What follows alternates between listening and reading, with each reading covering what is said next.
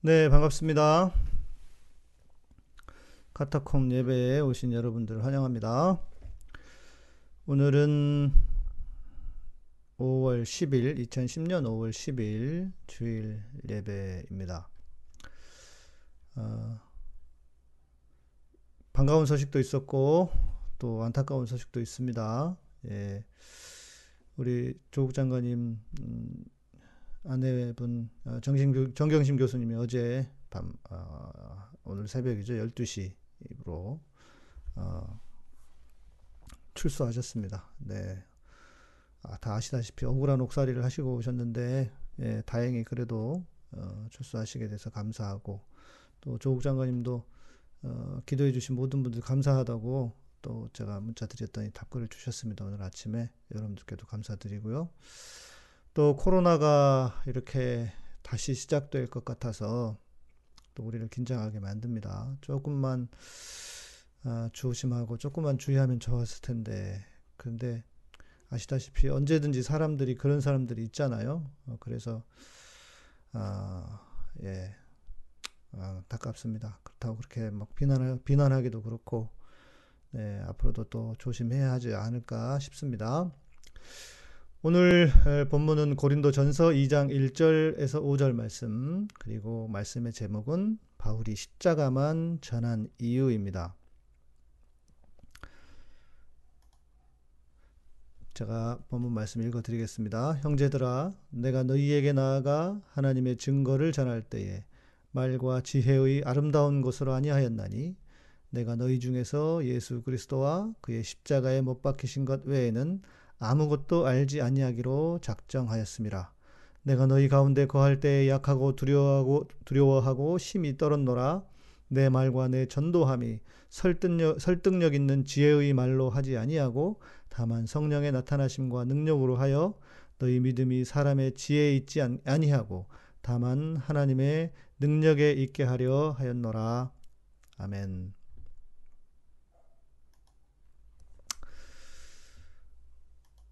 어, 우리 사회를 떠들썩하게 하는 일들이 예, 많이 일어납니다. 인분 사건, 그리고 이제 코로나 이후를 준비하며 우리 사회가 우리 사회가 어떻게 변할 것인가를 많이들 이야기하고 있습니다. 어, 지금 일어나고 있는 이 에, 이야기들, 이 사건들은 한마디로 말하면 인간성의 회복과 관련되어 있다라고 할 것입니다. 인분 사건은 인간성을 말살시킨 사건이라면 코로나로 우리는 이제 인간성이 회복된 시대가 될 것이라는 기대감이 피어오르는 것입니다. 오늘 본문을 통해서 그 조금의 답이라도 어, 찾아보았으면 좋겠습니다. 아, 첫 번째 오늘 본문을 더 잘 이해하기 위해서 필요한 것이 있습니다. 바울이 어떤 사람이고 그가 왜 오늘 본문과 같은 말을 하게 되었느냐입니다. 뭐 바울을 모르는 분은 없을 것입니다. 당대 최고의 지식인으로 유대의 율법과 헬라의 교육을 통달한 사람이었습니다. 유대 율법이라 하면 이스라엘의 이스라엘의 배경, 이스라엘 유대인으로서 이스라엘의 모든 문화와 모든 어, 성경의 지식들, 특별히 토라라고 하는 그 율법을 어, 통달했던 사람이고 또 어, 로마의 지배 아래 있었지만 그 전에 그 전에 지배했던 헬라의 문화 그 문화를 또 그 교육을 어, 다 받은 당대 최고의 지식인이었다고 할 것입니다. 그런데 바울을 이해하기 위해서는 가말리엘이라고 하는 분을 어, 이해해야 알아야 합니다. 가말리엘은 바울의 스승이었습니다. 근데 그 가말리엘은 어떤 사람인가? 하나님의 상급이라는 뜻의 이름인데 유명한 유대인 율법학자고 또 어, 랍비보다 높은 존칭인 랍반, 라반이라고 하는 어, 호칭을 받은 가말리엘 1세입니다. 바리세파의 양대 산맥인 샴마이 학파와 힐렐 학파가 있는데 어, 샴마이 학파는 율법 해석을 엄격히 한 학파라면 힐렐 학파는 율법 해석을 유연하게 한 학파로 어, 알려져 있습니다.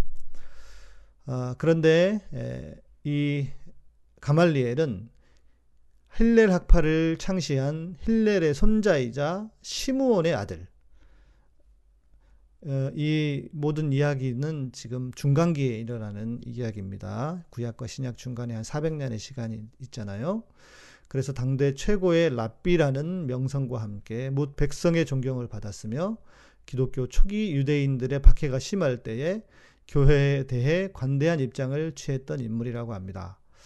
그가 나중에는 예수님을 어, 믿었다, 믿는 유대인이 되었다라는 어, 주장도 있기도 합니다.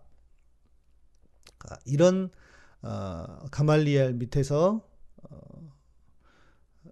바울은 배웠고 그의 수제자 중 한 명이었다는 것입니다.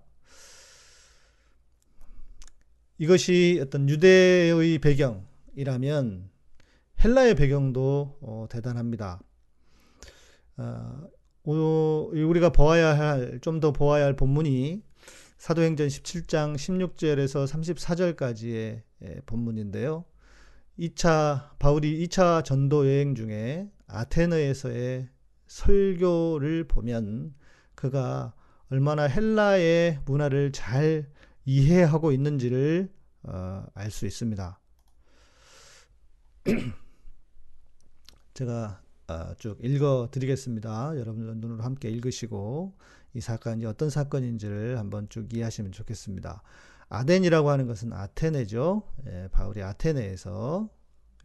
바울이 아덴에서 그들을 기다리다가 그 성에 우상이 가득한 것을 보고 마음에 격분하여 회당에서는 유대인과 경건한 사람들과 또 장터에서는 날마다 만나는 사람들과 변론하니 어떤 에프크로스와 스토아 철학자들도 바울과 쟁론할세 어떤 사람은 이르되 이 말쟁이가 무슨 말을 하고자 하느냐 하고 어떤 사람은 이르되 이방신들을 전하는 사람인가 보다 하니 이는 바울이 예수와 부활을 전하기 때문이로라. 자, 일단 여기까지 좀 볼까요? 어, 바울이 두 곳에서 아테네에 도착을 했는데 아, 하나는 회당에서 하나는 장터에서 얘기, 이렇게 얘기합니다. 회당은 아시잖아요. 우리가 회당이 어떤 곳인지 회당은 어, 유대인과 경건한 사람, 경건한 사람이라고 하는 것은 어, 믿는 이방인들을 예수님을 믿는 이방인들을 표현하는 어, 말입니다. 그러니까 회당에는 유대인과 경건한 사람들과 유대인들에게도 어, 너희들이 기다리는 메시아가 그리스도다라고 복음을 전하는 것이고 또 이방인들 믿는 이방인들에게 이제 함께 그리스도를 나누는 것이죠. 이것이 유대인들 신앙에 있는 사람들에게라면 또 어, 신앙이 없는 사람들에게는 장터라고 되어 있는데 이 장터는 어딘지 여러분 알고 계시죠?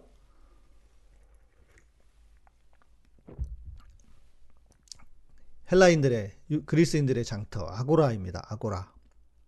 아고라에서는 날마다 만나는 사람들과 변론하니 이 그리스인들은 그렇게 서로 어, 말하기를 좋아한다고 합니다. 지금도 여전히 지금도 여전히 이, 이 그리스도인들은 말이 많다고 하는데 어, 그때도 여전 역시 그리스도인들은 그 신에 대해서 그리고 인생의 에, 가치 그리고 우주의 기원 뭐 이런 것들에 대해서 이야기 나누기를 좋아했다고 합니다.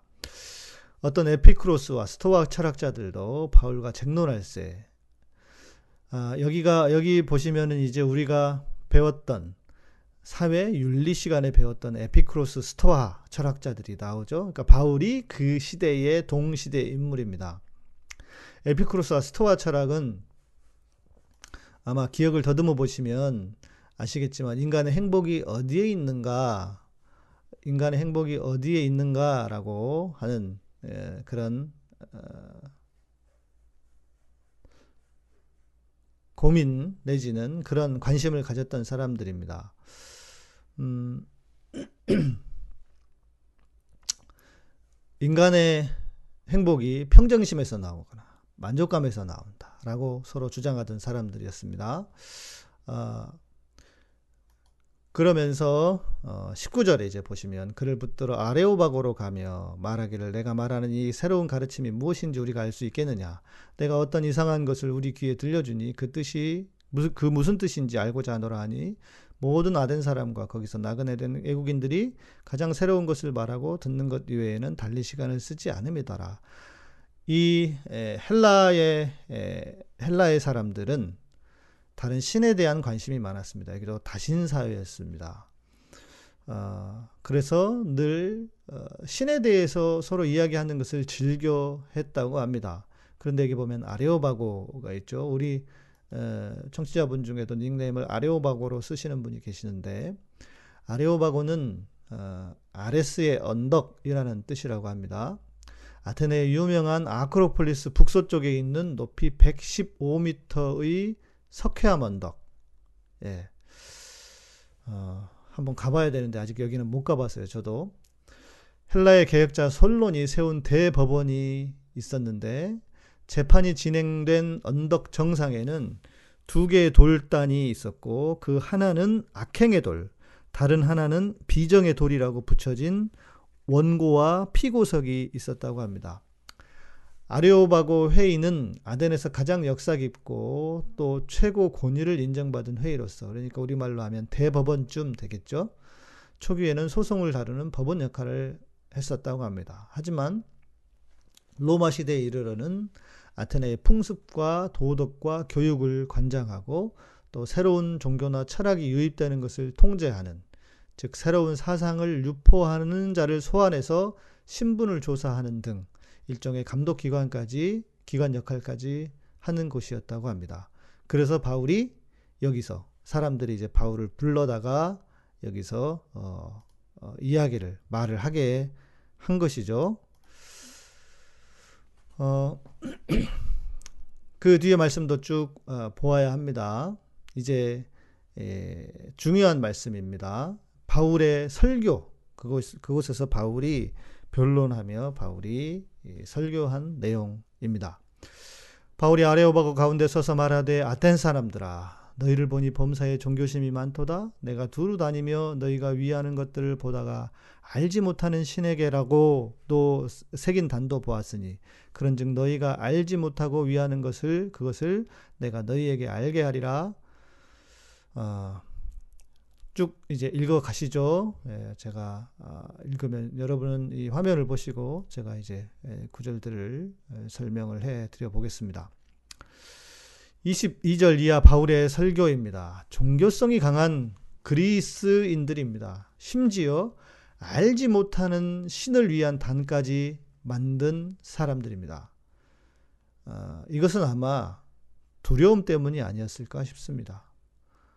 뭐 먹고 약 될지 모르는 것처럼 어떤 신이 빠져버리면 서운해서 자기들을 해코지할까 싶어서 그렇게 알지 못하는 신의 신을 위한 단까지 만들었다고 합니다. 그 정도로 이 그리스인들은 신에 대한 어, 다신 사회였다고 할 수 있겠죠. 어, 지금도 세계 전 세계의 다신 사회가 한 5% 정도 된다고 합니다. 아, 캄보디아도 그렇고 가까운 일본이 그렇죠. 그리고 어, 성경에 저는 개인적으로 성경에 기록된 말씀 중 가장 아, 좋아하는 본문 중 하나 어, 너무 어, 멋있습니다. 그 구절이 참 멋있습니다. 그것이 24절, 24절 이하입니다.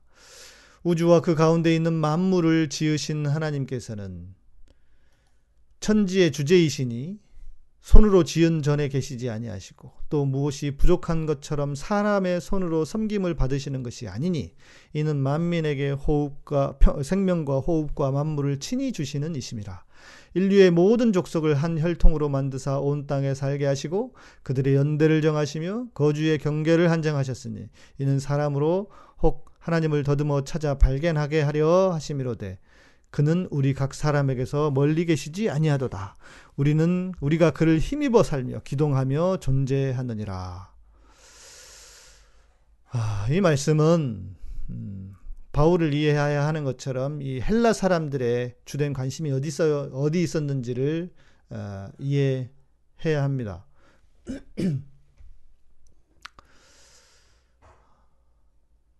헬라 철학에 뛰어난 바울은 그들의 신관과 철학에 능통한 사람이었습니다. 헬라인들은 헬라인들의 관심은 우주의 근원에 관한 것이었습니다. 뭐 우리가 철학 시간에 좀 배웠던 아르케, 누스 뭐 이것 등 만물의 근원이나 물질의 운동과 생, 형태와 생명을 주는 원리 등에 관심이 많았습니다. 그런 그들에게 바울은 우주의 근원이 하나님에게서부터 왔음을 말합니다. 하나님은 만물을 지으신 분으로 너희들이 섬기는 신처럼 신전에 갇혀 있는, 갇혀 있는 분이 아니라는 것입니다. 또 헬라인들은 신이 우주의 중심에 있어서 모든 세상을 움직이는 근원이 된다고 믿었습니다. 그러나 움직이거나 인간에게 내려와서는 안 되는 신이었습니다. 너무 높은 신이기 때문에 그 자리에 그대로 계셔야만, 그 자리에 있어야만 하는 것입니다. 그러나 바울은 말합니다. 우리 각 사람에게서 멀리 떠나 계시지 않다. 그러니까 그들의 신과 신관에 비해서 어, 하나님은 하나님은 멀리 떠나 계시는 신이 아니다라는 것입니다.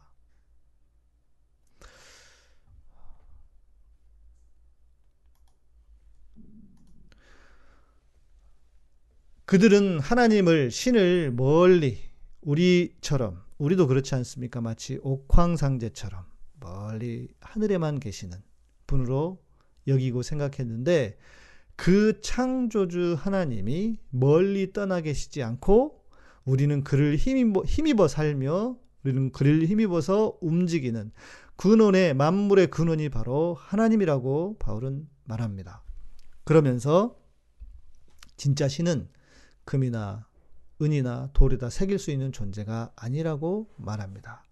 그들의 잘못된 개념을 바로 잡아주고 여호와 하나님을 전하는 것입니다. 그러면서 마지막에 죽은 자의 부활을 말하며 예수 그리스도를 전합니다. 얼마나 멋진 어, 복음 설교입니까? 선교지의 그 그들의 문화와 사상을 제대로 파악해서 그들이 아는 신에 대한 개념이 잘못되었다는 것을 멋지게 설명합니다. 아마 바울은 잔뜩 기대하고 이 설교로 아마 내가 이 설교를 하면 다 쓰러질 거야 아마 이렇게 생각했는지도 모릅니다. 어, 16절을 한번 다시 가볼까요? 어, 16절을 다시 가보시면 바울이 아테네에서 그들을 기다리다가 이제 바울을 인도한 사람들입니다. 바울을 인도한 사람들을 기다리다가 그 성에 우상이 가득한 것을 보고 어떻습니까? 마음에 격분하여입니다. 격분하여. 마음에 격분했다고 합니다. 그러니까 지금 바울은 야, 이 이렇게 여러분 아테네는 당시 헬라의 모든 신들이 모여 있던 문화의 총집결지 아닙니까? 아, 그 아테네에 도착하면서 그것을 보고 자기가 알던 하나님, 어, 자기가 자기가 전하고 어, 전해야 될 하나님, 자기가 믿는 하나님이 아닌 이렇게 우방 이상 어, 이방의 우상 우상 신들을 보고 그가 마음에 격분했다고 합니다. 어, 그러면서 쭉더 어, 그는 설교를 합니다. 아, 그런데 32절에 보면 그들이 어떻습니까? 아, 혹은 기롱도 하고 하면서 뭐 그래 뭐 내가 들어줄 수는 있어 하는 정도였다는 것입니다. 결론이 좀 이상하게 끝나갑니다. 이, 사, 이, 이 아테네에서의 사건이 말입니다. 바울은 이전에는 엄청난 아, 사역을 했던 사람입니다. 사역의 역동적인 사역의 중심에 있던 바울이 아니었습니까? 어, 안전뱅이가 일어나고 그리고 바울이 가는 곳마다 소동이 일어날 정도였습니다. 그런데 34절에는 이렇게 말합니다. 겨우 몇 사람이 믿었다고 말합니다. 34절의 뉘앙스는 앞에 뭐 겨우가 빠졌지만 몇 사람이 그를 가까이 하여 믿으니 바울이 해왔던 사역에 비해서 이 아테네에서의 사역은 겨우 몇 사람이 그를 믿은 것입니다. 아레오바고의 관리인 디오누시오라고 하는 그리고 다말이라고 하는 여자와 그냥 좀 몇 명이 있었다라고 어, 그 정도로 말하고 있는 것입니다. 아, 바울이 오늘 본문을 오늘 성경 구절의 본문 형제들아 내가 너희에게 나아가 하나님의 증거를 전할 때 말과 지혜의 아름다운 것을 하지 아니하였다라고 하는 것은 바울은 지금 3차 전도 여행 중에 에, 에베소에서 어, 고린도 교회에 편지를 쓰고 있는 것입니다. 그러니까 이 아테네에서의 사건은 2차 전도 여행이었고 지금 이 본문을 이 말씀을 쓰고 있는 것은 3차 전도 여행 중인 겁니다.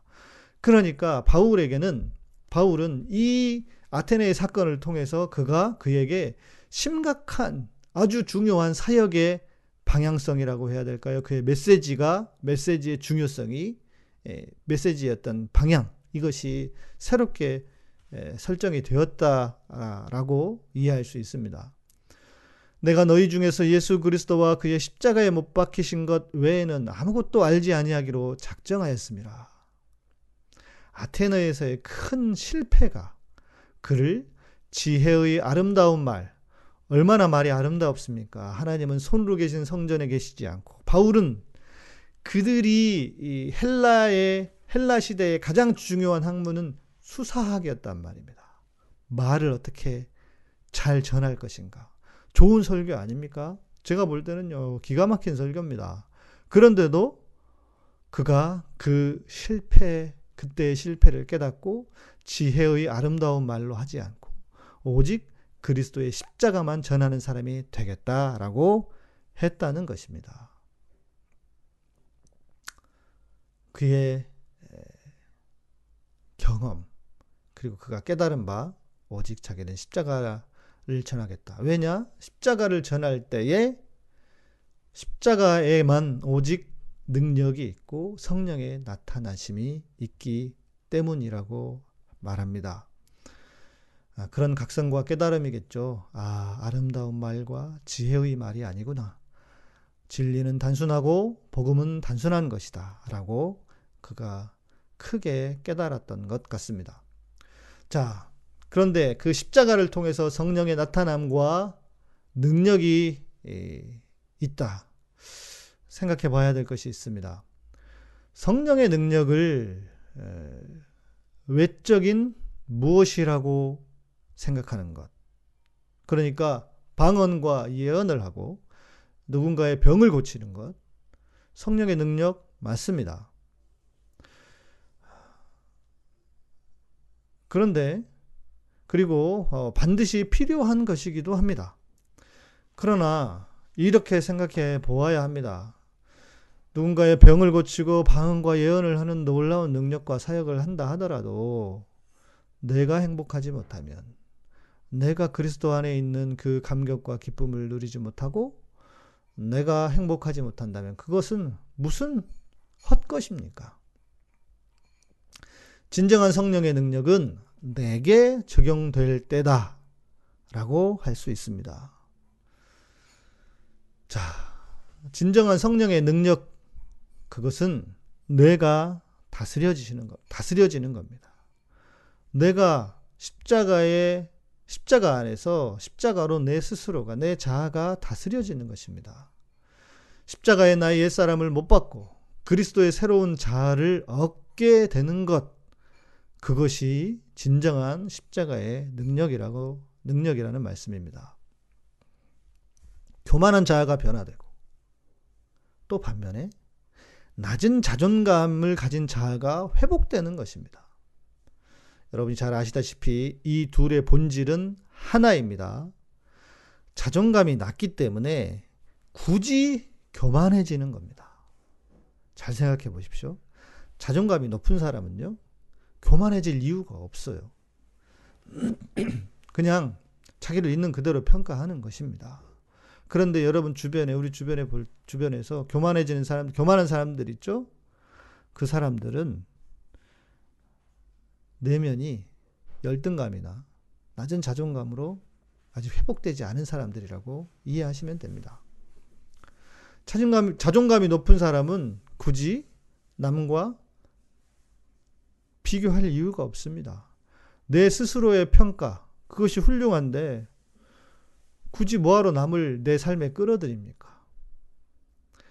자존감이 높은 사람은 남을 깔볼 이유도 없습니다. 다른 사람을 무시해야만 내가 행복해지는 사람. 이거만큼 불행한 사람이 어디 있습니까? 그런 사람은 이미 지옥을 사는 사람이에요. 그리고 그런 사람은 제가 볼 때는 환자입니다. 치료가 시급히 필요한 환자일 뿐입니다. 자, 그런데 우리 주변에 이런 사람이 너무 많습니다. 아직 회복되지도 않고 회복, 회복될 기미도 보이지 않고요. 자, 그런데 그들에게 정말 진정한 희소식이 있다는 것입니다. 그게 무엇이냐? 그게 그리스도의 십자가입니다. 자존감을 높이는 방법, 복음을 제대로 할 때 가능한 것입니다. 저는 진정으로 많은 사람들이, 모든 사람들이 이 복음을 깨달아 알기를 소망합니다. 자, 복음은 무엇입니까? 하나님이 나를 너무나 사랑하셔서 자기 아들을 이 땅에 보내시고 나를 대신해서 십자가에 죽게 하신 것입니다. 그것을 믿는 것입니다. 핵심은 무엇입니까?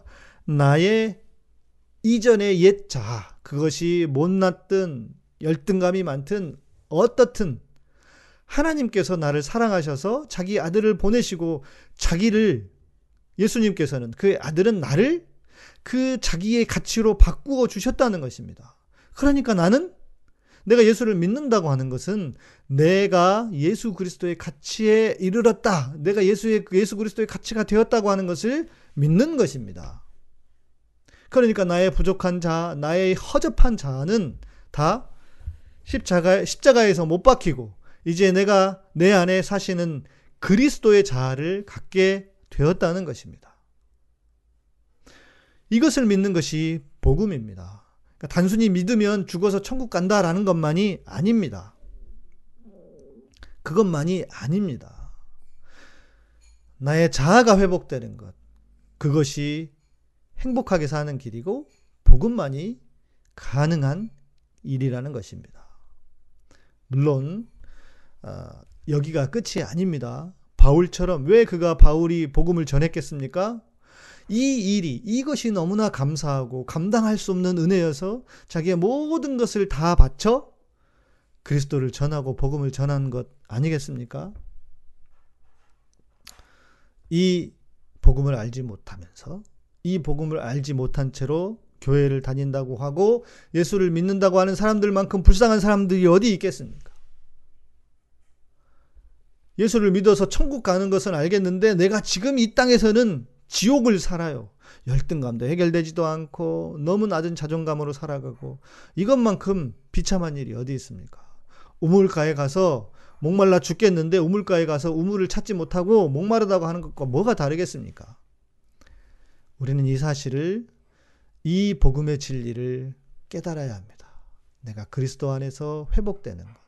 나의 모든 열등, 열등감과 나의 낮은 자존감이 그리스도 안에서 회복돼요. 주님이 나를 회복, 그것을 회복시키시기 위해서 나를 위해 십자가에 달려 죽으셨고, 나와 자기를 바꾸셨다고 하는 이 놀라운 복음을 우리가 깨닫는다면, 우리도 전하지 않을 수 없을 것입니다. 바울처럼 전하지 않을 수 없을 것입니다. 그래서 제가 이렇게 매번 여러분에게 말하고 전하고 있는 것입니다. 세 번째는 이 빛과 진리 교회 사건을 한번 이 말씀과 빗대어 이 복음과 빗대어 어, 돌아봐야 할 것입니다. 우리는 다들 복음을 위해서 산다고 합니다. 그 어떤 목사도 자기가 복음에 반해서 복음에 반대로 산다고 하는 사람은 존재하지 않을 것입니다. 심지어 정광우지 같은 인간도 자기가 복음을 위해서 산다고 할 것입니다. 그러나 그들이 아는 것은 유사 복음일 뿐입니다. 듣자 하니 김명진 목사가 그렇게 바울 이야기를 많이 했다고 합니다. 정말 바울의 마음을 알았다면 그렇게 했을까요? 정말 바울처럼 십자가를 바르게 알았다면 그런 행동을 할 수 있었을까? 우리는 아, 늘 십자가로 돌아가야 합니다. 그 안에 행복이 있습니다. 그 안에 진정한 행복이 있습니다. 김영진 목사는 그가 바울처럼 복음을 전하는 사람은 되어, 되려고 했는지 모르지만 바울처럼 낮아진 사람은 낮은 사람은 되지 못했던 것 같습니다. 바울의 가치는 바울의 인생의 가치는 그가 높은 자임에도 불구하고 자기는 낮아지고 늘 예수 그리스도만을 높이고 예수 그리스도만을 전하려고 했다는 데에 있습니다. 바울은 성도들 머리 위에 있지 않았습니다. 바울은 하나님의 자리에 있지 않았습니다. 왜? 나의 옛 자아가 죽었기 때문입니다. 내가 주님 안에서 내 자아가 죽고 내가 사는 것은 내가 아니라 그리스도라고 하는 그 주님의 자아라고 하는 것을 분명히 깨달았기 때문에 주님이라고 하는 것을 모시고 주님을 모시고 살았기 때문에 바울은 그런 삶을 살지 않았습니다. 아마 모르긴 몰라도 그는 그 마음 속에 열등감이 있었을 것입니다. 그리고 그 열등감을 이렇게 사역으로 채우려고 했고 또 많은 사람들이 자기를 영적인 아버지로 따르려고 하는 것을 보고 자기 열등감을 아마 채워갔던 것 같습니다. 여러분, 그러나 그것이 얼마나 허망한 것입니까? 그리고 그런 방식으로 열등감은 채워지지 않습니다. 내 안에 오직 그리스도가 나를 존귀한 자로 바꾸어 주셨다고 하는 것을 깨달을 때만이 그 열등감은 해결됩니다. 또 욕심도 있었을 수 있습니다. 네. 욕심이었겠죠. 그러나 다 부질없는 짓입니다. 한간에 보니 제가 정말 아, 제가 지금 이 사건을 보면서 바라는 것은 뭐냐면 그가 진심으로 회개하고 사죄하고 심지어 벌도 받고 다시 회복되는 것. 우리가 전병욱 사건을 통해서 보았을 때 그가 회개했다면 얼마나 좋았을까. 우리 사회가 물론 실패한 사람을 용납하지 않는 특히나 목사를 어, 그것은 더 어려운 일이긴 합니다. 그러나 저는 이번에는 정말 그것이 좋은 하나의 모델이 실패했지만 그가 아, 쓰러지고 넘어졌지만 다시 회복되어 좋은 사역자로 세워지는 아, 그런 것을 좀 볼 수 보면 볼 수 없을까? 이제는 우리도 그렇게 좀 할 때가 되지 않았을까라고 하는 그런 아, 간절한 생각이 좀 들었습니다. 그것을 위해서 제가 일부러 쓰러질 수도 없고 말입니다. 예. 예, 저는 안 그러고 싶습니다. 예, 너무 어, 끔찍하기 때문에 그렇습니다. 자기의 잘못과 잘못에 직면하는 것은 너무나 힘들고 어렵잖아요. 아, 저는 그것이 힘들, 그것이 끔찍해서 저는 안 하려고 부지하게 무진 장 노력하고 삽니다. 아, 바울이 십자가만 알기로 했다는 것은 누구보다 십자가의 가치를 깨달았고 아마 자기 자신도 그 십자가로 회복이 되었기 때문일 것입니다. 아라비아 사막에서 그가 오랜 동안 주님과 함께 홀로 거하면서 그의 어떤 어, 부족함일지 모르는 그 자아가 그리스도로 어, 채워졌을 것이라고 저는 믿습니다. 여러분, 우리의 자아가 회복되면 다른 사람을 존중하게 됩니다. 내가 귀한 만큼 다른 사람도 귀하게 여길 수 있는 것입니다. 다른 사람에게 공격적인 사람은 늘 자기를, 자기에게 불만이 있는 사람입니다. 그러니까 그런 사람은요, 불쌍한 사람들입니다. 뭐늘 말씀드리는 것처럼 지옥을 이미 살고 있는 사람들입니다. 안타까운 일입니다. 코로나 이후의 삶은 이렇게 다른 사람을 존중하는 서로가 서로를 존중하고 그래서 함께 함께 사는 사회여야 할 것입니다. 십자가가 복이라는 것은 그 이유입니다. 아, 내가 회복되는 길이 십자가이기 때문이고 우리의 사회가 회복되는 길이 십자가이기 때문입니다. 그 십자가의 은혜를 경험하는 여러분 모두 우리 모두가 되시기를 주의 이름으로 축복합니다. 기도하겠습니다. 주님, 바울이 그가 아름다운 지혜의 말로 아테네에서 설교를 했지만 그 열매가 너무나 적은 것을 깨닫고 십자가를 재발견했습니다. 주님, 우리도 우리의 삶에서 십자가가 재발견되게 하여 주시옵소서. 십자가가 하나님의 능력임을 주님 우리가 깨닫습니다. 그런데 그 능력이 다른 사람을 구원하고 다른 사람을 고치고 다른 사람을 도울 뿐만 아니라 그 십자가의 능력이 내게 나타나서 내 안에 부족한 자아들이 열등감과 낮은 자존감들이 회복되는 그리스도가 나를 사랑하셔서 나를 위하여 대신 십자가에 죽으시고 나를 주님의 가치에 이르게 하셨다고 하는 그 놀라운 진리가 나를 살게 하고 우리의 사회를 살게 하고 망가진 일그러진 이 교회를 살리는 진정한 복음이 되도록 주님 축복하여 주시옵소서. 우리의 사회가 이제 코로나 이후의 삶을 어떻게 살아야 할 것인지를 고민하고 있습니다. 함께 사는 세상을 주님 추구하고 있습니다. 이렇게 주님 그래서 복음만이 이 세상의 대안이 될 수 있다고 하는 것을 우리가 먼저 깨닫고 또 그 복음을 온전하게 전하는 우리들이 되게 하여 주시옵소서. 이제는 전하는 복음이 단순히 교회 나와라 예수 믿으면 복 받는다가 아니라 예수를 믿으면 천국에 갈 뿐만 아니라 내가 내 자아가 회복됨으로 내가 그리스도의 자아로 회복되어서 내가 얼마나 행복한 삶을 살 수 있는지 그것이 우리의 복음 증거의 내용이 되게 하여 주시옵소서 감사드립니다. 예수님 이름으로 기도합니다. 이제는 우리 주 예수 그리스도의 은혜와 하나님의 놀라우신 사랑과 성령님의 우리 안에서 위로하시고 감동하시고 감화하시고 역사하심이 이제 복음을 바르게 깨달아 오직 십자가의 복음만을 전하기로 다짐하는 당신의 사랑하는 백성들 위해 세우신 교회 위에 이 방송을 듣고 있는 방송을 통해 듣고 있는 모든 성도들 위해 카타콤과 예배의 향기에 사역이 위해 이 민족과 온 세계 위에 이제로부터 영원토록 함께 계실지어다. 아멘.